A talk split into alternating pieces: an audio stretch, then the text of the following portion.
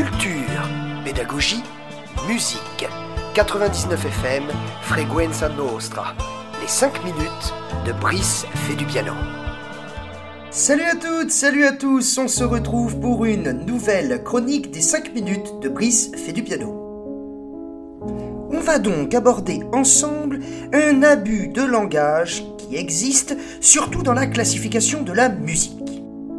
Il est monnaie courante de ranger tout ce qui n'est pas considéré comme du jazz, de la variété, de la musique actuelle, en d'autres termes, en d'autres mots, toute la musique qui est considérée comme élitiste, savante. Vous savez, ce répertoire que l'on apprend généralement dans les conservatoires, on dit qu'il s'agit de la musique classique. Et pourtant, la musique classique n'est qu'une courte période, une page, certes belle et prolifique, à travers toute l'histoire de la musique.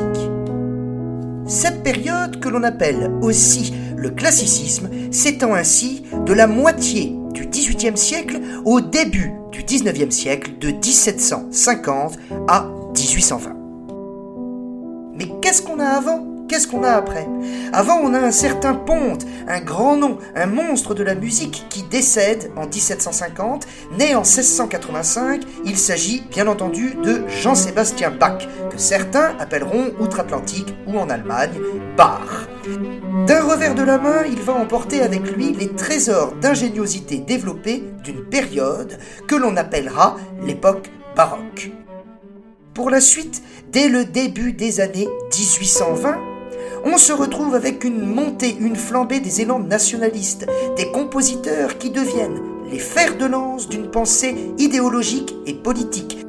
C'est ainsi par la suite, grâce à leurs plumes, leurs talents, leurs compositions, qui deviendront, bien entendu, des compositeurs emblématiques de l'époque que l'on appellera l'époque romantique.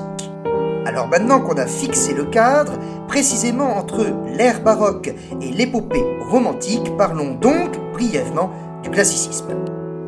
Et je suis sûr et certain que même si vous n'êtes pas les plus grands connaisseurs de l'histoire de la musique au sens large du terme, vous êtes pourtant en mesure de me donner des grands noms de cette époque. En effet, un trio de compositeurs se dégage en termes de notoriété, en termes d'efficacité, en termes de grandeur et de qualité d'ouvrage fourni durant ces 100 ans écoulés, j'appelle Joseph Haydn, Ludwig van Beethoven et Wolfgang Amadeus Mozart. Bien entendu, si ce sont les deux derniers noms, Beethoven et Mozart, qui sonnent à vos oreilles comme ceux qui ont le plus de notoriété parmi les trois énoncés, le premier, Joseph Haydn, est pourtant un grand compositeur, un grand compositeur qui d'ailleurs se doit d'être considéré comme l'un des pères de la musique pour quatuor à cordes, ou encore l'un des compositeurs les plus prolifiques pour orchestre symphonique. Vous savez, ça vous rappelle la précédente chronique au sujet de la musique de chambre et de l'orchestre en général. Alors ainsi, grâce à cette chronique et ces quelques lignes, vous pourrez désormais briller en société. Non, ce que l'on écoute n'est pas forcément de la musique classique. Peut-être qu'il s'agit bien entendu d'une musique de l'époque classique. Mais la musique classique au sens large du terme est composée bien entendu aussi bien du grégorien que de la Renaissance, du baroque que du classicisme, du romantisme que des temps modernes. Tout ceci seront bon nombre de sujets de prochaines chroniques. Avant de se quitter, une petite citation permettant de définir, selon moi, à la perfection, le classicisme. On dit de l'époque classique la chose suivante, la clarté de la forme au service de l'expression. Cela signifie tout simplement qu'on a une musique dans son plus simple habit, dans son plus simple appareil.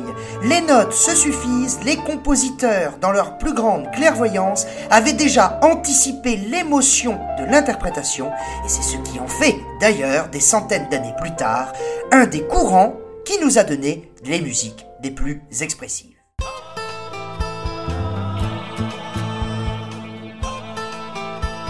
Culture, pédagogie, musique. 99 FM, Freguenza Nostra. Les 5 minutes de Brice fait du piano.